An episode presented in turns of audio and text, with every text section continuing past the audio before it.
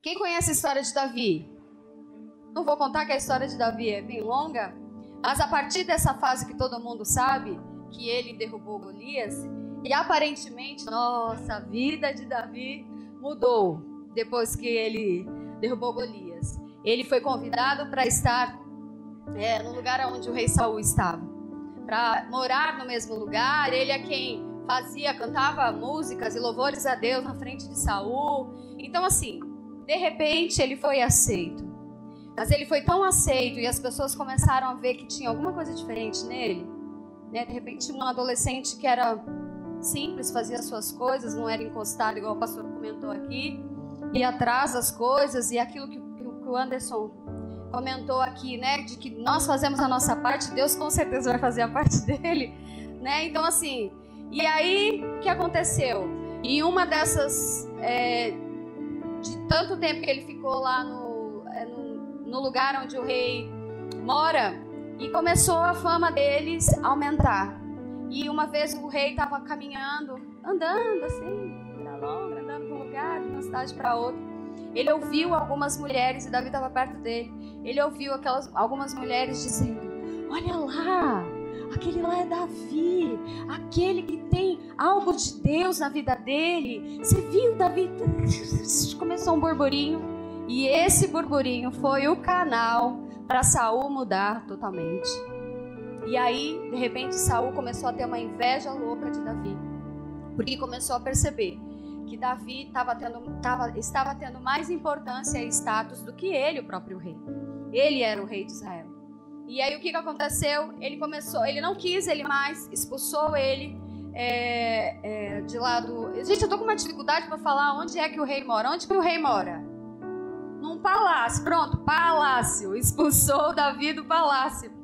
E depois que ele expulsou Davi do palácio, ele ficou tão bravo, tão irritado, que ele pensou em matar Davi. Aí Jonatas, que era filho dele, que também era amigo de Davi, caminhava com ele, que depois vocês vão perceber que ele também faz parte desses valentes, ele falou: "Pai, eu quero que você prometa, poxa, Davi não fez nada, não usou na bola, não tomou Golias, ajudou a gente, pai, poxa, não mata ele." Aí ele falou: "Tá bom, não vou matar." Mas depois de um tempo não adiantou nada, porque um espírito maligno tomou conta dele, de Saul, e ele desejava matar Davi.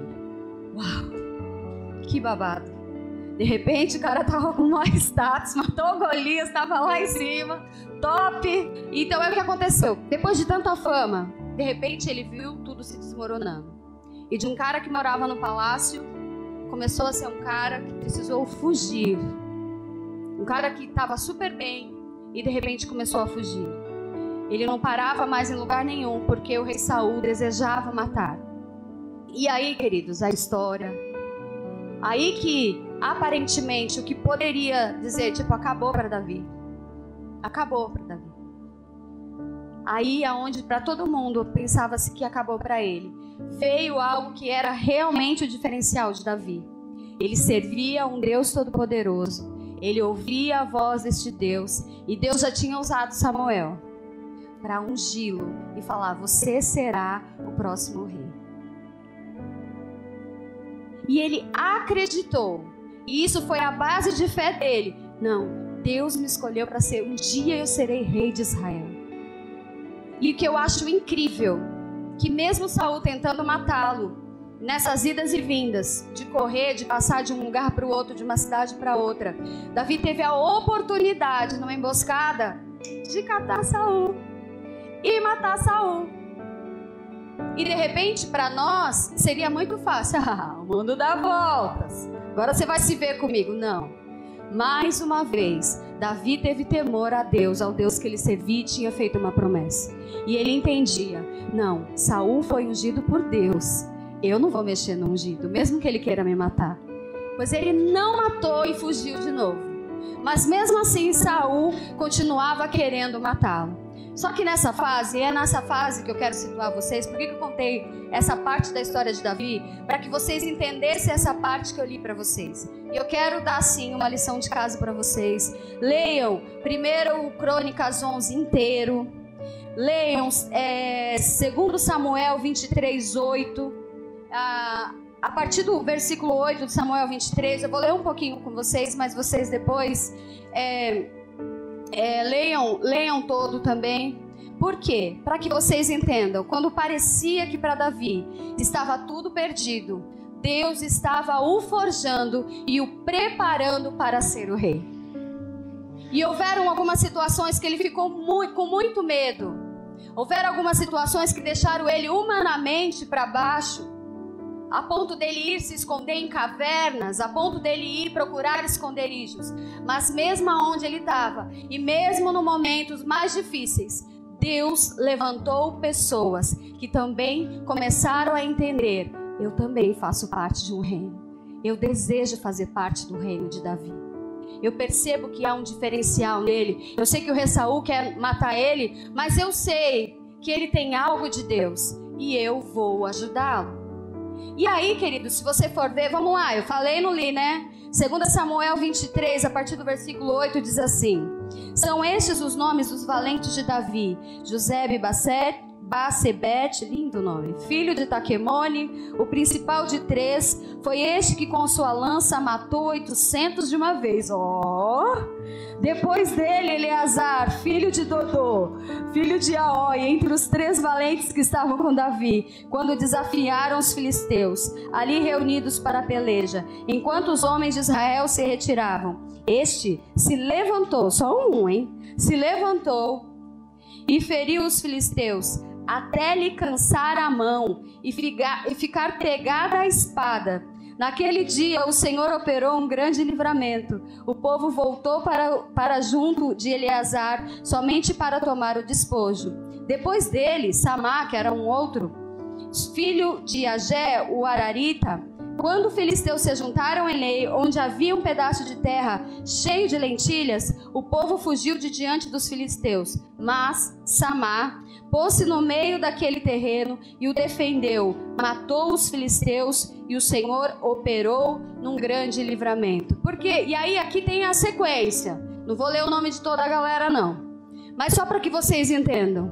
Naquele momento difícil de Davi, Deus começou a tocar na vida e começou a atrair pessoas por onde Davi passava, pelas cidades onde Davi passava. Tinha até egípcio no meio, galera que foi deixada, tipo, acabou mudando de lado e ficando com Davi. E aí, dessas pessoas que começaram a se juntar, que acreditaram naquilo que Deus, na promessa que Deus tinha sobre a vida de Davi, Deus preparou. Ele aos poucos foi formando um exército, mas Deus forjou e preparou, e ele fez uma turma, como se fosse a linha de frente dos 30. Eu não sei se vocês já ouviram falar, os valentes de Davi, os 30. Então ele forjou 30 homens, os 30 homens que mais se destacavam, que eram mais corajosos, que eram os caras que gostavam de ir na linha de frente.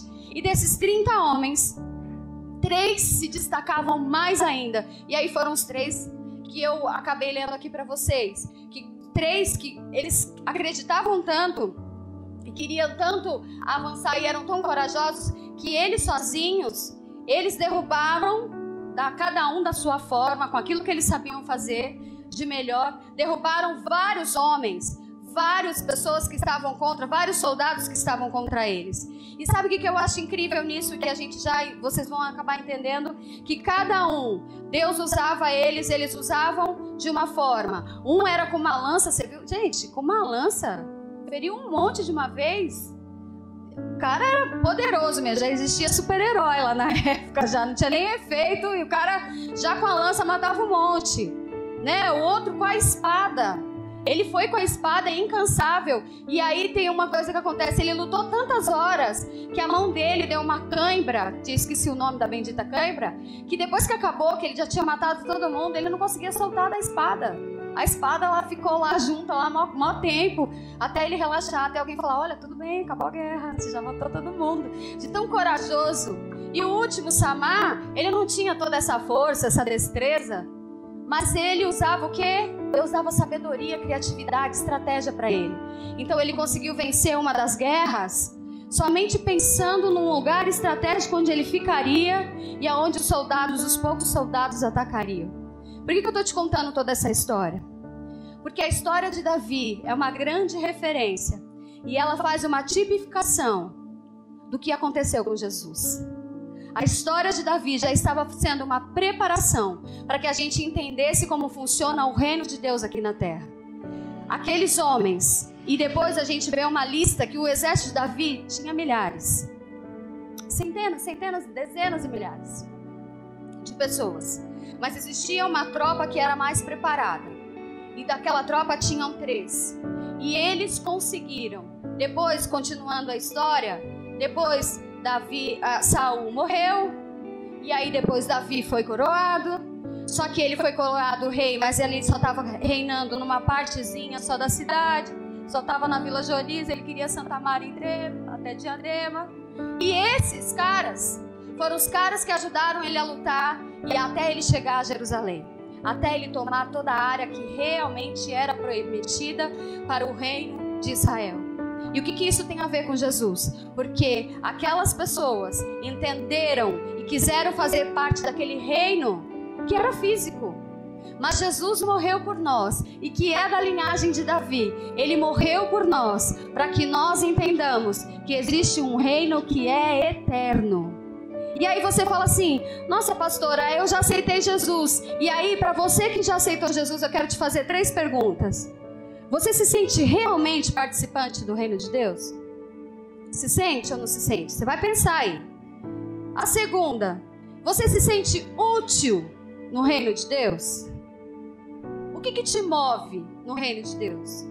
Porque nós temos uma referência física dos caras que, porque acreditou em Davi, mesmo o rei indo contra o próprio rei, não tiveram medo. Davi estava assim, humanamente falando, não tinha nada naquilo, mas acreditaram no potencial dele, numa palavra que estava sobre a vida dele. Nós também, nós somos chamados para fazer parte de um reino que para muitos não tem valor nenhum. Para muitos nós falamos de Jesus e falamos do Evangelho. Para muitos, Cristo ter morrido numa cruz não vale de nada. Eles não estão nem aí. E era o que acontecia ali também. Só que o Senhor chamou a mim e a você, para que nós sejamos os corajosos. Assim como Davi teve aqueles corajosos, aqueles valentes, o Senhor tem chamado a mim e a você para sermos os valentes que vamos disseminar o reino de Deus aqui na terra. Amém? Você está conseguindo entender? Que eu tenho um exemplo de um reino físico para te mostrar que nós fazemos parte de um reino espiritual e de um reino que é eterno. Eu quero te falar como surgiu essa ministração. Essa ministração seria outra. Mas ontem nós saímos daqui, já era bem tarde, depois das 10 horas. E nós fomos comer um lanche. E eu estava tão cansada, mal-humorada, com dor. E já pensando na ministração de hoje, falei, eu vou ficar no carro. Não quero, quero ir embora para casa. E meus filhos e meu marido foi lá comprar o lanche, eu fiquei no carro. Eu fiquei no carro e eu desabei. Eu falei, Senhor, chega. Chega, eu não quero ser simplesmente uma fazedora de coisa na igreja. Eu não quero simplesmente cumprir escala. Eu não quero somente estar na correria de limpar a igreja, de ensaiar, de preparar uma ministração. Eu quero que todos os dias eu faça a diferença. Senhor, eu quero ter qualidade de tempo contigo, me perdoa. E comecei a pedir perdão para o Senhor. Senhor, me perdoa pela minha mediocridade. Me perdoa, Senhor, porque às vezes nós acostumamos somente em vir aos cultos e a ler a Bíblia somente quando nós estamos nos cultos, ou a orar somente aqui, ou a criar uma atmosfera de louvor somente quando nós estamos aqui. E comecei a orar ao Senhor, e comecei a chorar, e comecei a ouvir louvores. E aí o Senhor começou a me ministrar e falou assim: eu estou recrutando guerreiros. Estou recrutando guerreiros. Tipo, Senhor, vamos ali aliviar, eu quero mais clareza, se possível desenha. Vamos lá. E continuei orando, e aí o Senhor falou: lembra dos valentes de Davi? Precisos de servos e servas que tenham o mesmo perfil, que sejam a linha de frente, que sejam guerreiros, que entendam que fazem parte deste reino e que, independente de como este mundo está, independente se as pessoas recebem ou não, independente desses escândalos que sim, nos trazem nojo. Eu às vezes vejo alguns escândalos que eu falo, Jesus tem de misericórdia, que se eu estou com nojo, eu fico imaginando você como está. Ter morrido na cruz para alguém usar o teu nome. indignamente, usar e enganar pessoas. Senhor, tem de misericórdia. E desta vez eu aprendi a orar por misericórdia. Não queima, Senhor, não queima no inferno, não isso. Mas Deus, tem de misericórdia que essa pessoa se arrependa. E enquanto aí eu peguei o caderno e comecei a escrever. Aí eu coloquei, não, é o Davi e os Valentes, é isso que o Senhor quer falar. E aí comecei a pegar a definição de valentes. A definição de valente significa assim: aquele que não receia o perigo, aquele que tem espírito de luta, aquele que é corajoso, aquele que se não tem força, ele busca força e utiliza essa força e esse vigor, aquele que tem valor, que é valoroso. Qual tem sido o nosso valor? A gente tem entendido qual é o valor do reino para a gente transmitir para outras pessoas? É aquele que é cheio de energia. São esses que o Senhor está recrutando. E uma das coisas que eu escrevi, que a partir de uma atitude nossa, Deus irá nos usar para combater exércitos espirituais e hostes malignas. O Senhor ontem foi muito específico. Deus está recrutando, está à procura, não somente de adoradores, mas de guerreiros, pessoas que são linhas de frente, não se envergonham deste reino. Assim como aqueles valentes de Davi não se envergonharam dele e lutaram com ele até que a promessa dele fosse cumprida e ele fosse rei. E não só depois que ele foi rei eles o abandonaram, e o exército só crescia. E eu acho incrível que depois, quando vocês forem fazer a lição de casa de vocês, que vai ler 2 Samuel 23, há uma diferença quando você lê 1 Crônicas 11 inteiro e 1 Samuel 23. Começa primeiro falando que era um grupo de 30, dá a lista, o nome do grupo de 30. Depois na outra lista, tipo, pula para uns 32, 33, falou, o que é? Então a interpretação é o seguinte, que eles avançavam, só que óbvio, nem todos venciam o tempo todo. E os que iam morrendo, eles iam pegando outras pessoas para fazer parte. Aqueles que iam morrendo em batalha, eles iam agregando outras pessoas para fazer parte deste batalhão. Né? E eles assim, e cada vez que alguém morria, eles não paravam, aí que eles se fortificavam, aí que eles falavam assim, não, nós vamos avançar por aquele que morreu, também por aquele que morreu, e nós vamos avançar e pela promessa vivida. E é incrível que eu comecei depois a pensar, e eu falei, Senhor, mas eu quero mais, eu preciso mais, Senhor, fale mais comigo. E aí eu comecei a anotar qual é o perfil dos valentes que o Senhor quer. Falei, bom, Senhor, se você está recrutando, me fala o que tu quer. Qual é o currículo desejado? E aí eu comecei a anotar os perfis dos valentes. Quando eu estava na segunda parte, veio um homem na minha direção. Eu estava com o vidro aberto, estava um calor danado, estava com o vidro aberto. E eu já estava, o homem me olhou, eu já estava com o olho vermelho, tudo molhado de lago. Nem vou falar do meu nariz como estava. Estava toda destramelhada. E ele chegou para mim e falou assim, você pode me dar um dinheirinho aí para ajudar a comprar um lanche? Falei, moço, o dinheiro eu não tenho, mas eu tenho esses bolos aqui, que o pastor fez um bolo e a gente, depois do ensaio, a gente lanchou aqui e tinha sobrado. Eu vou pôr num saquinho e te dou. Ele falou assim, não, me dá na mão mesmo. Falei, imagina, vou pôr num saquinho todos os três, você leva e você come. Tá bom, na hora que eu coloquei na mão dele, tipo, oi, a oportunidade. Pronto, eu olhei para os olhos dele.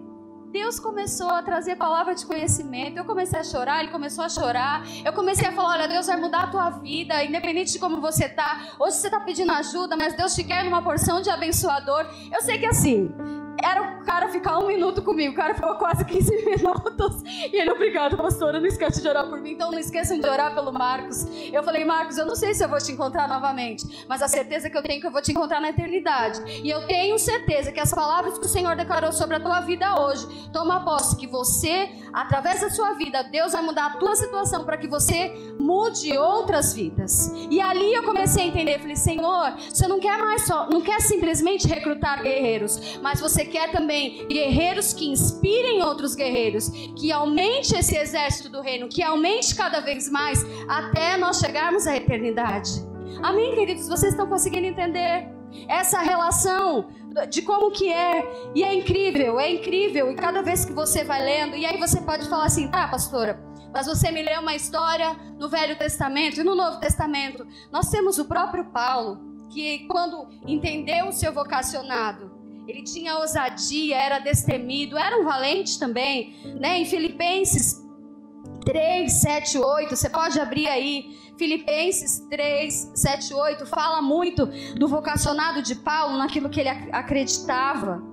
E é incrível que depois nós vamos ler em 2 Timóteo, ele fala também que teve um tempo que ele ficou sozinho. Na guerra ele estava sozinho, mas ele permaneceu falando do Evangelho de Cristo. E depois, numa outra parte, ele fala, olha gente, só Lucas ficou comigo. Galera, tudo não aguentou a pressão, mas Lucas está aqui comigo. Mas você percebe que quando ele escreve a carta a Timóteo, ele estava preso e foram as últimas palavras dele. Ele sabia que ele iria morrer, mas até o último momento da morte dele, ele se fez participante, guerreiro e ousado deste exército. Isso é lindo. Vamos lá, você abriu? Vamos lá, você abriu, eu não abri. Vamos lá, Filipenses 3. Amém.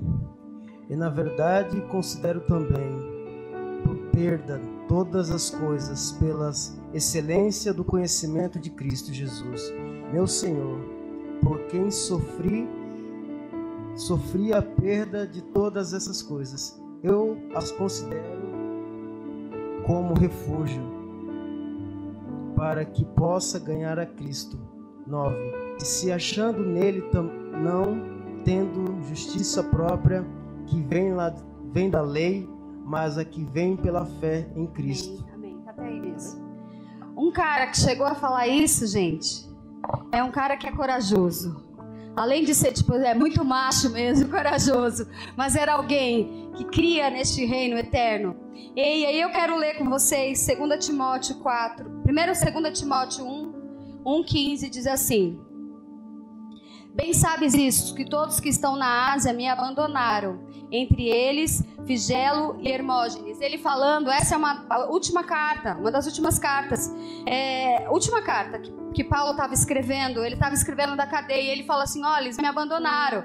E aí, continua em Tiago 4:11, ele fala, o único que ficou com ele, só Lucas está comigo. E aí ele só fala essa primeira parte, só Lucas ficou comigo, porque Lucas era quem escrevia, ajudava na escrita, nas cartas, nas instruções.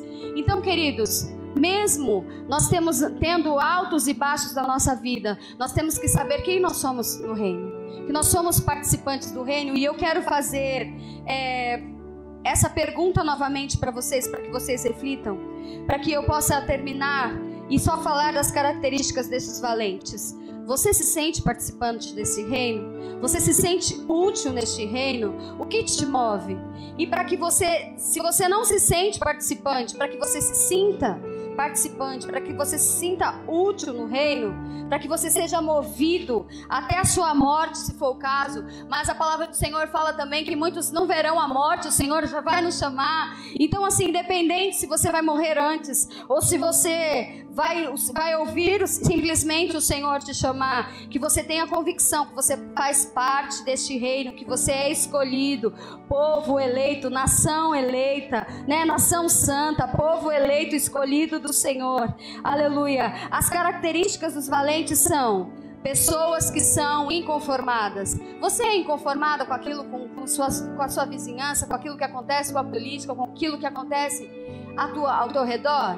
Se você é inconformado, isso já é ótimo. Mas, o que fazer eu estou inconformada, pastora, vou entrar na minha mídia social e vou começar a falar mal de todo mundo. Não!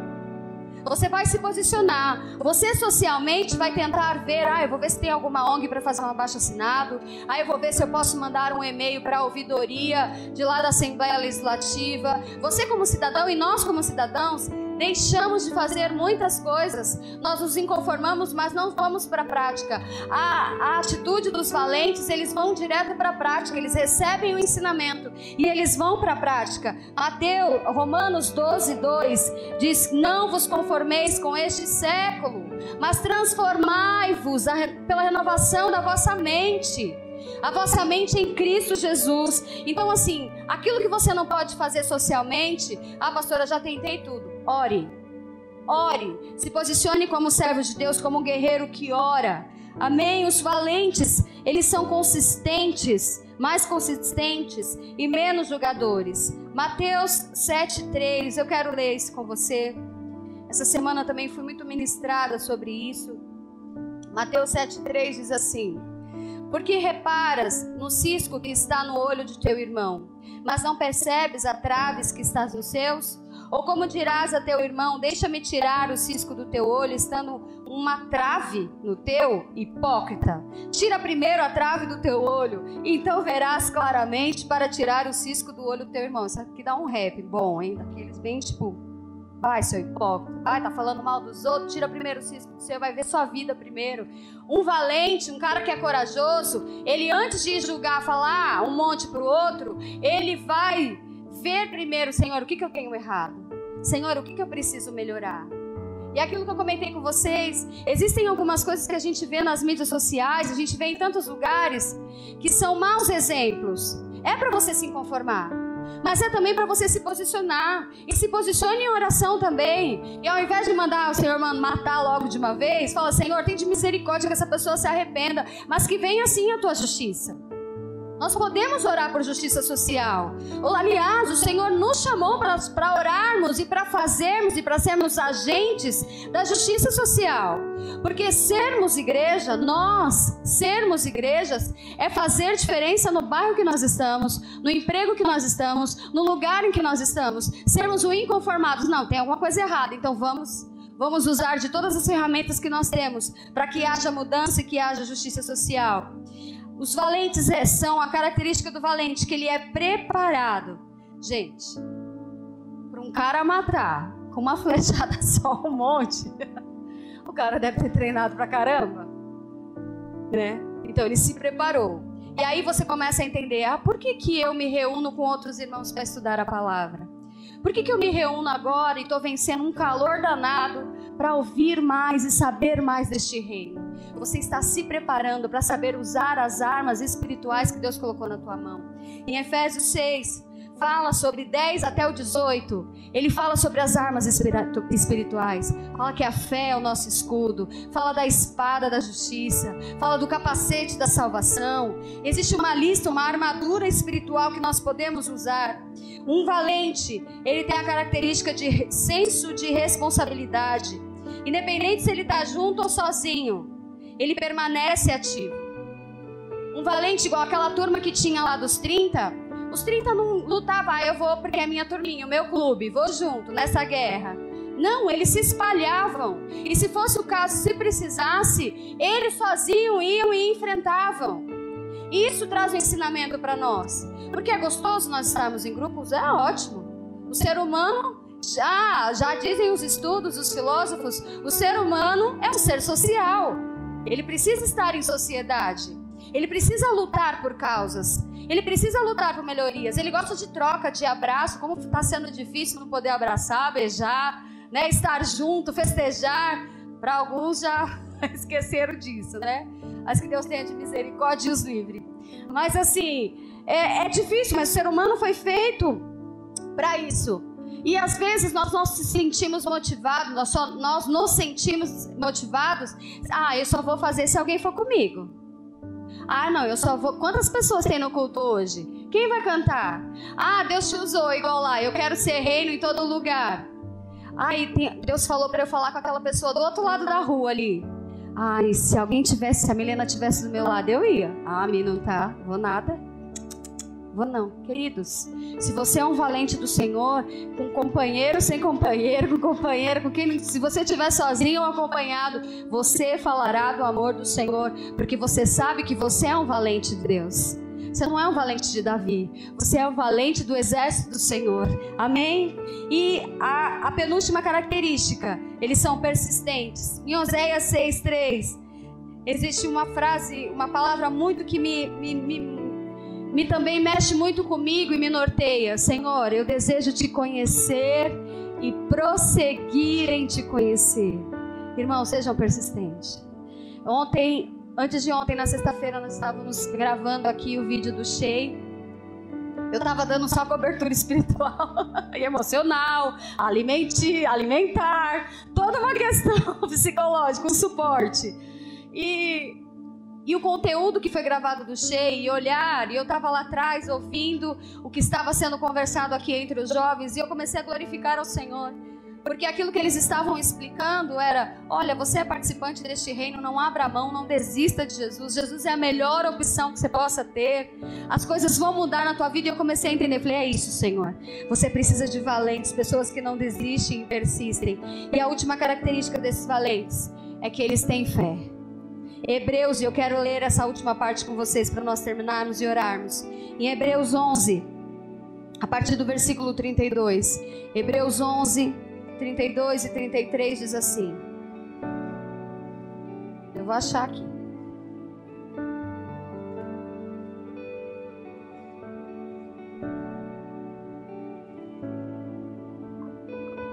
Diz assim: e que mais direi? Certamente me faltará o tempo para falar de Gibeão, de Baraque, de Sansão, de Jefité, de Davi, de Samuel e dos profetas, os quais, pela fé, venceram reinos, praticaram a justiça, alcançaram promessas e fecharam a boca dos leões. Queridos, nós tivemos referências físicas para nós nos inspirarmos a sermos valentes, os guerreiros que o Senhor está recrutando. E o Senhor agora nos chama para um reino muito maior, muito mais importante. Eu quero te convidar para que você se levante. Deus tem palavras específicas para algumas pessoas. O Senhor me trouxe algumas palavras e eu quero compartilhar com vocês. A primeira é que todos nós somos chamados para expandir o reino de Deus. Todos nós. Eu quero que você se lembre, ou se você já leu, ou se você não conhece, quando os discípulos foram chamados e escolhidos pelo Senhor. Eles eram pessoas comuns, pescadores, pessoas que tinham outras funções, contadores, médico. Não, médico foi outro. Mas ele tinha outras funções, não vou falar aqui errar de novo. Eles eram pessoas comuns, mas começam a fazer uma comparação de quando eles foram chamados e de qual foi o fim deles. Cara, eles entenderam o reino. Cara não, irmãos e irmãs. Eles entenderam que eles faziam parte de um reino e que eles foram chamados para ser valentes e corajosos. Muitos deles começaram a pregar em outros lugares, em outras cidades, e foram mortos. Foram cerrados ao meio e não tiveram medo e levaram, expandiram o evangelho do Senhor. Eram tão corajosos que eles não estavam nem aí com a vida deles. Eles queriam mais fazer a obra do Senhor. Olha o antes e o depois, porque de repente você está ouvindo essa palavra e está falando assim: não tem nada a ver comigo, meu, nem entendo nada de Jesus. Eu acabei de aceitar Jesus, eu nem nunca aceitei Jesus. Essa palavra é para todos nós, porque o Senhor morreu por todos e o Senhor chama a todos a serem valentes e guerreiros dele do reino. Amém? Eu quero que você feche os seus olhos.